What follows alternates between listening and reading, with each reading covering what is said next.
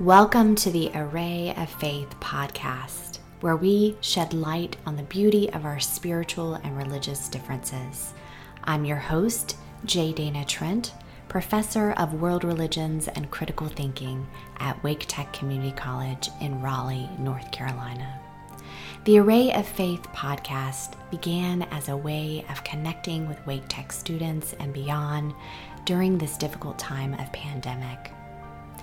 As a teacher of almost 10 years, I enjoy bringing guest practitioners into my classroom to help shed light on textbook academic theory and give students an opportunity to connect with real life practitioners.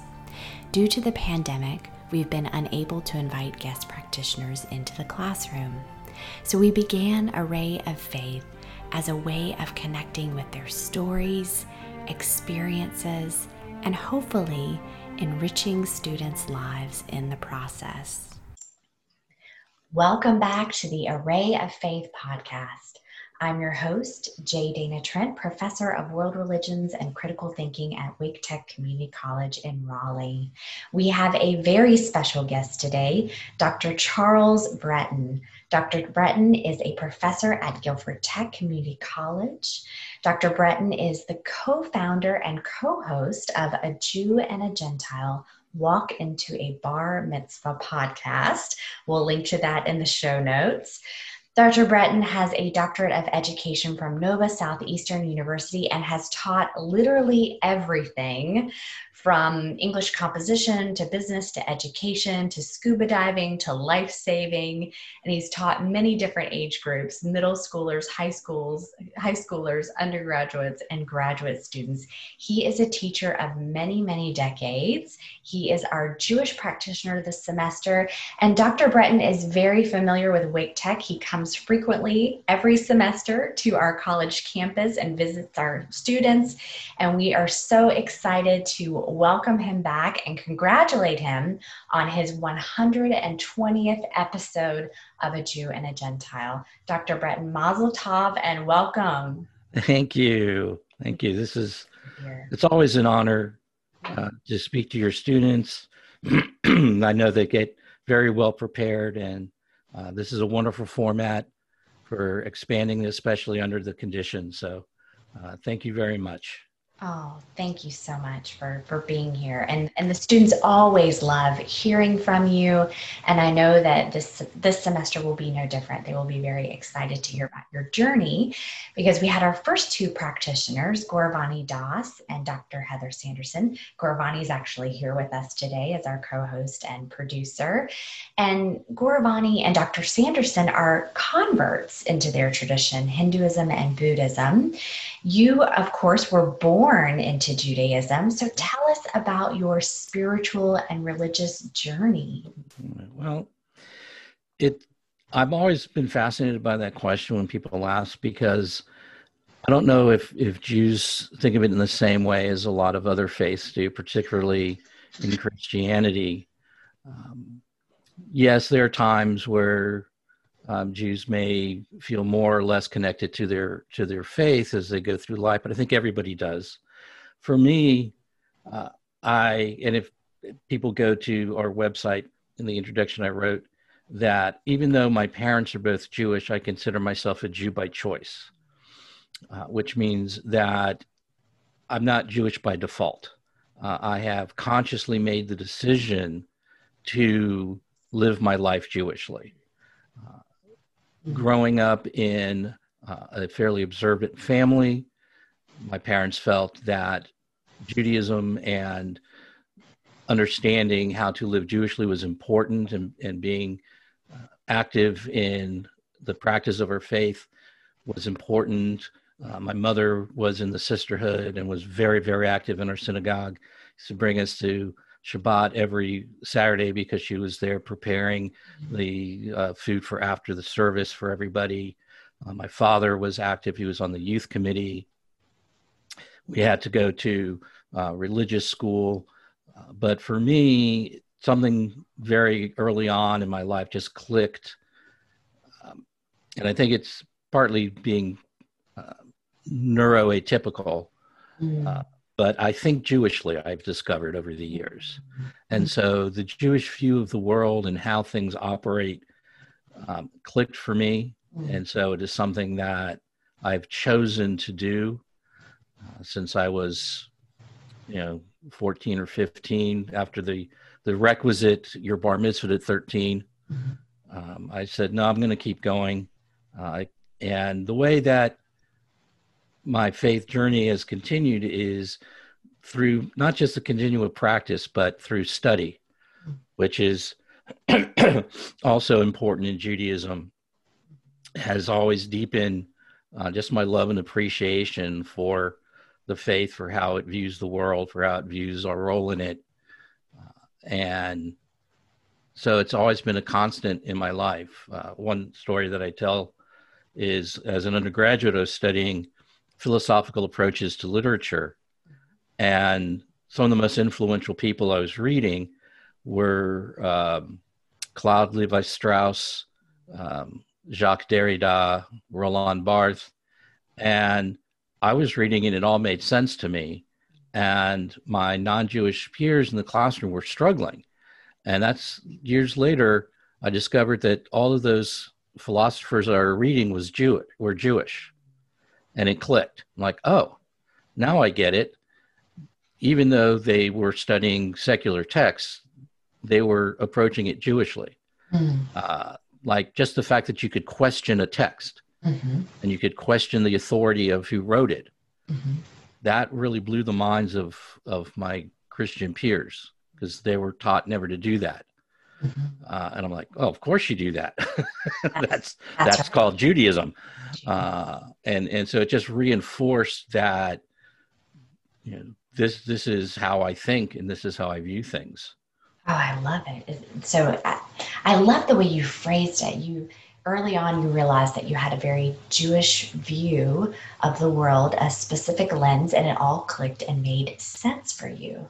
Mm-hmm. I love that, and and perhaps it's it's a product of, of course, being being born and raised Jewish and having an active family, but also you mentioned, you know, just within your own mind, it made sense. Your mind, body, spirit, and mm-hmm. so, question, you know, heading into our curriculum, so that we can unpack this a little bit for our students, as you've done many times we use um, the Oxford University Press book, Invitation to World Religions, which offers a three question framework of ultimate reality, way of life, and ultimate purpose.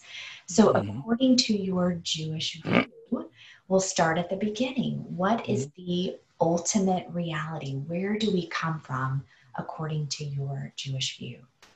Well, in a very Jewish way, uh, I actually have the short answer to all three of those questions. Oh, okay. And then I have the long answer. Okay. So the short answer for where do we come from, the way of life, and ultimate purpose mm-hmm. is we were created by God. The way of life is to live ethically, and the ultimate purpose is tikkun olam. Mm.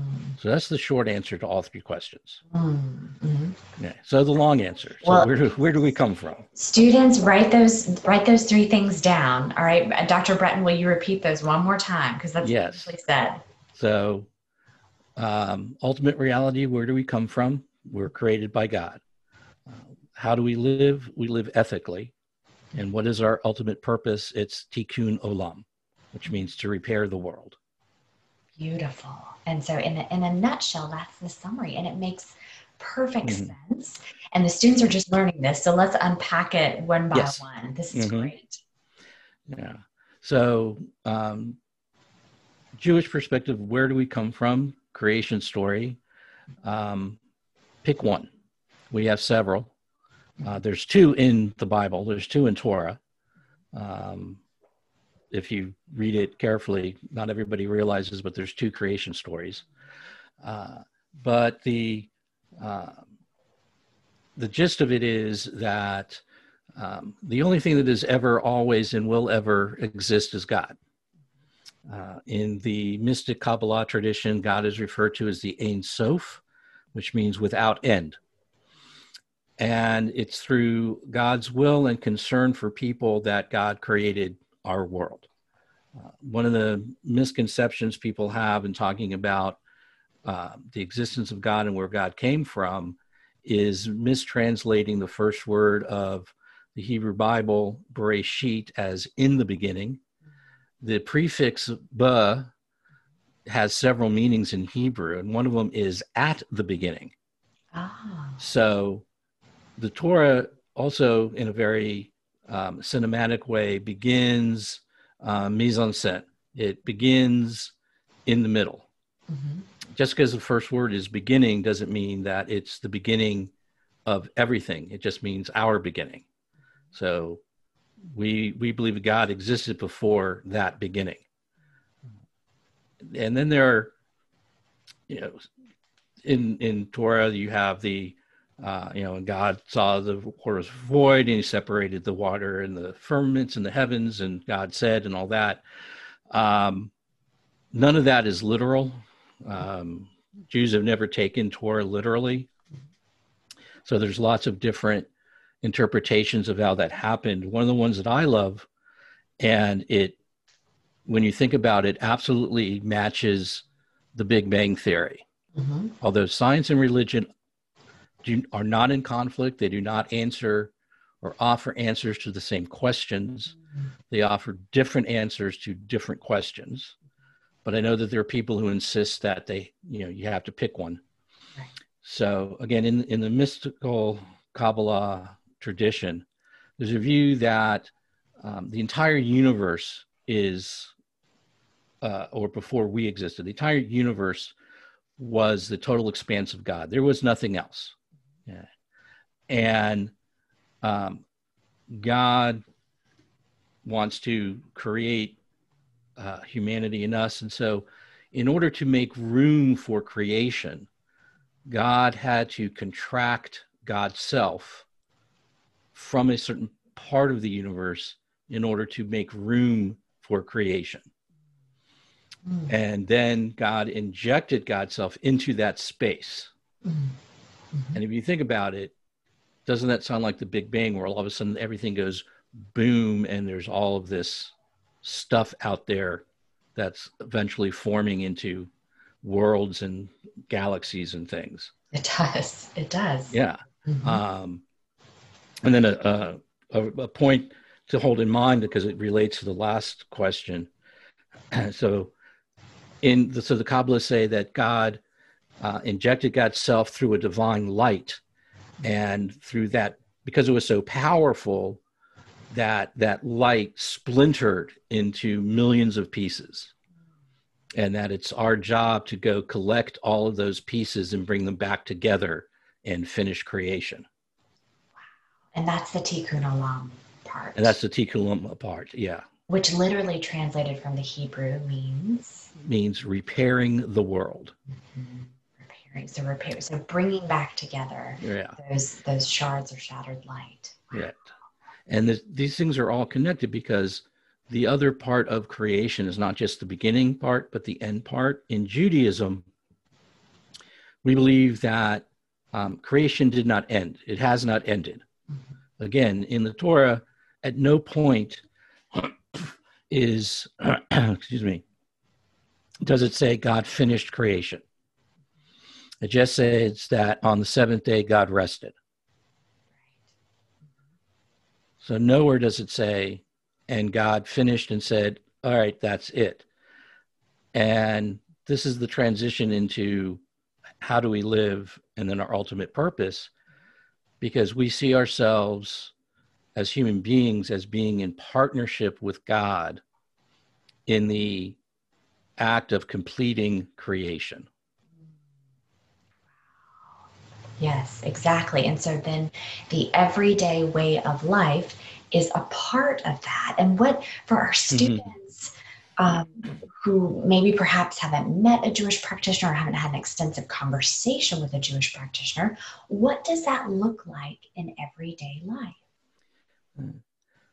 What that looks like is living an ethical life. Mm-hmm. Um, the the Jewish Bible Torah uh, is not a well, it's a sacred text in the sense that we believe that it was inspired by God, mm-hmm. but it's not a holy text, as other faiths use that word.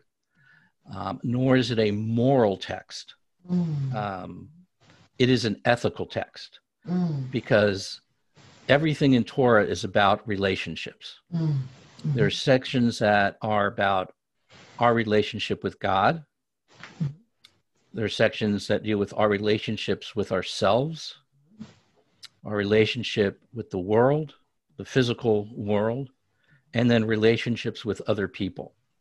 And in each of those, the Torah lays out what are our ethical responsibilities in those relationships.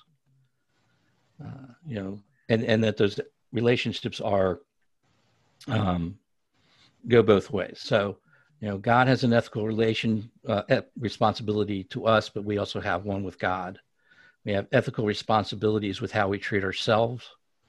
We have ethical responsibilities with how we treat the world and how we treat others. So, all of those 613 laws, they're all laws about how do we interact with God? Um, how do we take care of ourselves? Uh, we have laws about how to treat the world, when is, you know, what to plant, when to plant it, when to give the your fields a, a, a year off so that they can regenerate. Uh, you know, all that environmental responsibility.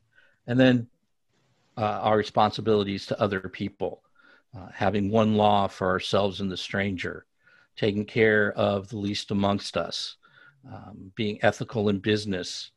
Uh, all these things come from our most sacred texts. And so to live Jewishly is to live this ethical life uh, and to live the way that God has commanded us to live. And that's the other part of it that's slightly different in Judaism from some other faiths is that all these responsibilities they're not optional. Uh, it, it's not hey you know it would be really good if you didn't oppress people and you took care of the widow and the orphan and the elderly and the stranger. No, we're actually commanded to do it. So it's an obligation. We're obligated to live life ethically. Charles, I, have a I have a follow up question. Mm-hmm. Um, how would you summarize um, Jewish thought and commentary on um, how we should live in the world today, given you know what we've seen in terms of the history of you know the Industrial Revolution mm-hmm. and kind of gl- globalization, and you know how it often seems like there's it, it's actually very hard to live ethically. I mean, so much of the you know services that we get on a daily basis involve some form of oppression or exploitation. Um, so it can seem it can seem just very difficult, um, you know, to live ethically in, in some of the simplest ways. But how what um, how are Jews thinking about this now?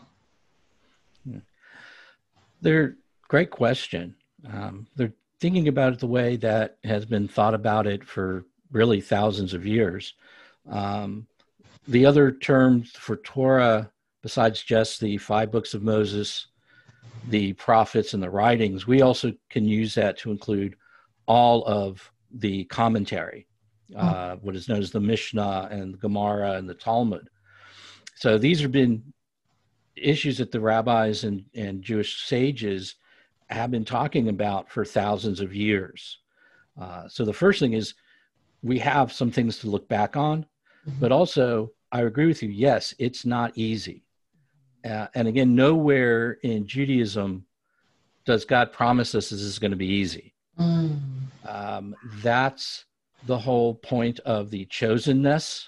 Ah. Uh, Jews were not chosen by God because we were somehow special. Mm-hmm. We were chosen to live a very specific way of life, this ethical life. And God let us know this is not going to be easy, but I want you to do this because I want you to model this behavior. Um, Judaism's great with pedagogy, by the way. Uh, yes. So for our students, explain what that what that means. I, I love that word, but uh, yeah, it, it's the theory of theory of teaching and learning. Yes, yeah. And and one of one of the things you learn as as an educator, and definitely as a parent, mm-hmm. is modeling the behavior is really important. Mm-hmm. So Jews believe we were chosen to model this behavior. And uh, to get back specifically to your question, though, about how we do this today, excuse me, the first part of that is recognizing exactly what you're saying. This is not easy to do. However, it doesn't mean you shouldn't try. Right. There's a uh, from Pirkei Avot, first chapter of the Talmud. You are not obligated to complete the work, but neither are you allowed to abstain from it. Wow. So we go into it eyes wide open, knowing that this is really difficult. And yes, the modern world has made it that much more so. So I think what to take from it, what Judaism would say is look, you, you can't back away from the world, even though, like in every faith, there are sects of Judaism that refuse to engage in the modern world. But Judaism is supposed to be done in the world. So don't back away from it because it's so hard. Do the best you can. Mm. Yes. Um, be you know where, wherever you can be more conscious of where you're buying your um, food or your clothing or whatever um, then do that. And if you have the wherewithal to make certain choices go ahead. Um, another thing to put with that is um, I'm, I'm engaged right now and we could this could be a whole other podcast.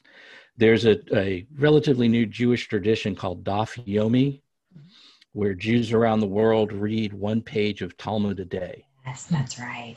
And it takes seven and a half years to read the whole thing. But one of the major d- conversations in Talmud is whether the rabbis are being lenient or stringent in the application of a biblical commandment. And one of the through lines is that they're stringent with the wealthy and they're lenient with the poor. Mm. They're saying if you have more means, if you have the ability to not buy your food at this place that uses lots of pesticides and destroys the world, because you have the money to pay a little bit more for the local sourced, organic, non oppressive labor farm, then you need to go do that. But if you can't, if the only place you can get your food is someplace where it's questionable where they get it, that's fine. You know? Wow. So Judaism recognizes that while we all have these obligations, we don't always have them the ability to to meet them at the same place. Yes. And and that's also why um, we look at and I'm going to bring up our favorite philosopher. Yes, good. Rabbi Moses uh, Maimon ben Moses, known as, uh, or Moses ben Maimon, known as Maimonides for the Greek speakers, Rambam for the Jewish speakers. He said, think of think of the mitzvot yes. Mm-hmm. as a ladder with 613 rungs. It's impossible to perform all the mitzvot. Some of them can only be done at certain times. So you can't do them all. And don't be concerned that there's somebody who's doing a mitzvah above you, they're higher up the ladder, or that there's someone below you on the ladder. The point is be on the ladder. Mm. And sometimes in your life, you're going to go up the ladder, and sometimes in your life, you're going to go down the ladder, mm-hmm. but stay on the ladder. So the long answer to your question is you've got to you've got to be conscious of it, be intentional, and do the best you can. Very well said. Thank you for that. And that actually leads perfectly into our last question. And you've covered much of it, but I, I think even bringing it home to super mm-hmm. specifics, um, we are not obligated to complete the work, nor are we, uh, nor can we abstain from the work. And we are on the ladder for Tikkun Olam, repairing mm-hmm. the world. So, what does it mean in a pandemic. How has the pandemic affected your, to go way back to the beginning, mm-hmm. um, your Jewish view of things? and also practices, beliefs, community. What does this look like when when things like you said they're never easy, but when they really become strenuous for such a time as this? Mm-hmm. So the first thing to understand about Tikkun Olam is it has a goal. Uh, the goal of completing creation and repairing the world is to bring about what is in Judaism referred to as the end of days, mm. the uh, or the world to come. Excuse me, where everything is perfect and complete, and there is none of this suffering. Mm-hmm. Um, and I think with the pandemic, keeping your eye on that goal is really hard. mm-hmm. uh, you know, why are we bothering? Because every day something else keeps happening. So one I would say is is keeping in mind why we are doing this work. Um, and Judaism is very interesting.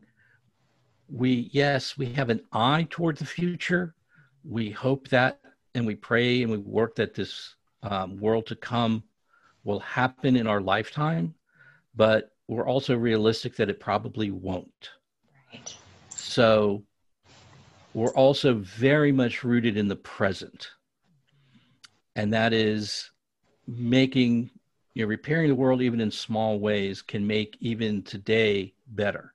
Mm. Uh, and if you look at the, the totality of, of Jewish learning and, and uh, all the, the, the mitzvot, yes, some of them have big, huge implications, but a lot of them are just very small things. Mm-hmm. Uh, and I think the, the hardest part in the pandemic and the, the advice I would give is even the small things are important. Mm. And that we don't, this, I'll give the advice I got from my uh, dissertation advisor mm-hmm. that I've shared with many a student. Uh, mm. And that is, she told me, just get the dissertation done, save the world tomorrow. Mm. You, not every act you do needs to be the one that's going to save the world. But even that smallest act is a step toward saving the world. And that's tikkun olam. It's not these big, grand things that we do.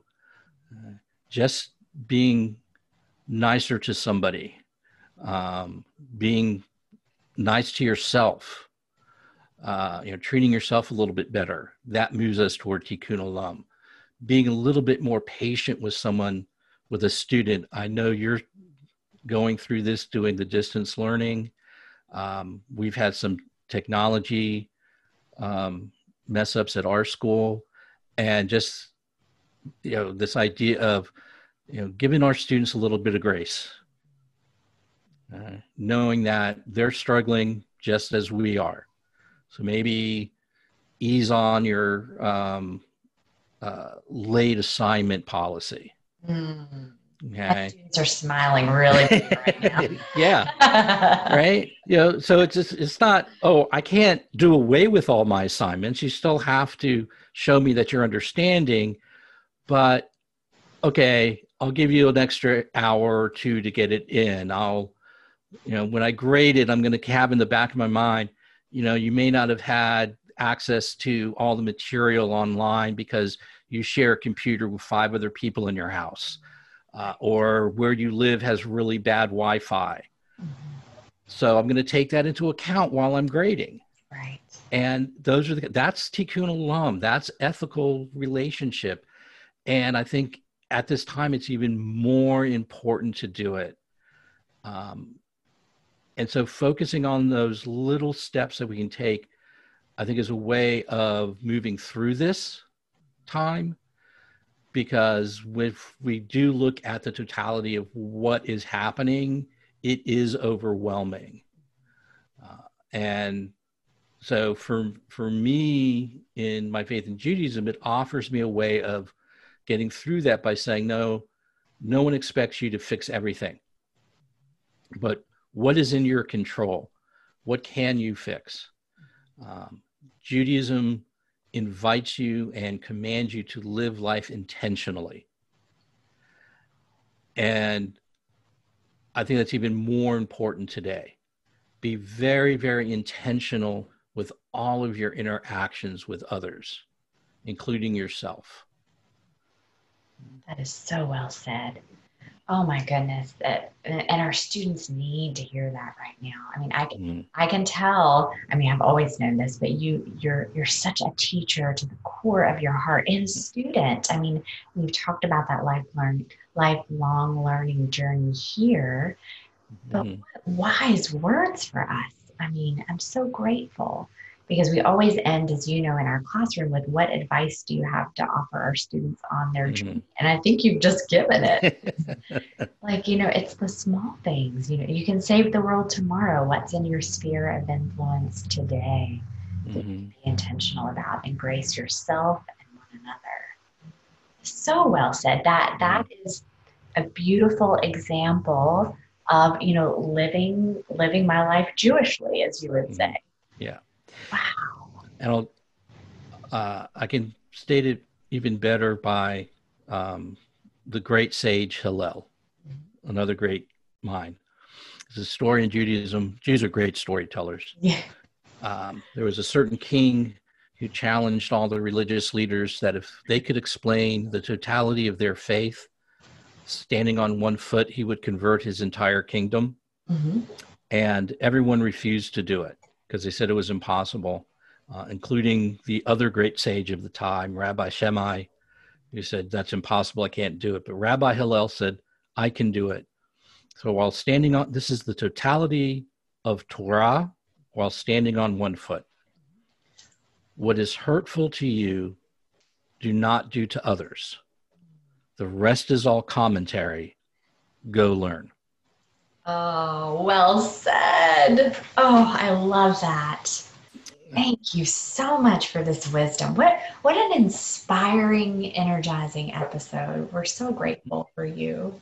And thank you for being here. Thank you for being in our classroom when we when we uh, have our seated classes and we look forward mm-hmm. to your return to that that environment as well. We are so fortunate to hear from you Dr. Breton, thank you so much for your time for Array of Faith. And we look forward to, to seeing you in person soon. Um, mm-hmm. Until then, may we all do our, our little part of, of Tikkun Olam and repairing the world. Mm-hmm. Thank you very much. You. This is the Array of Faith podcast, shedding light on the beauty in our faith spiritual, and religious differences.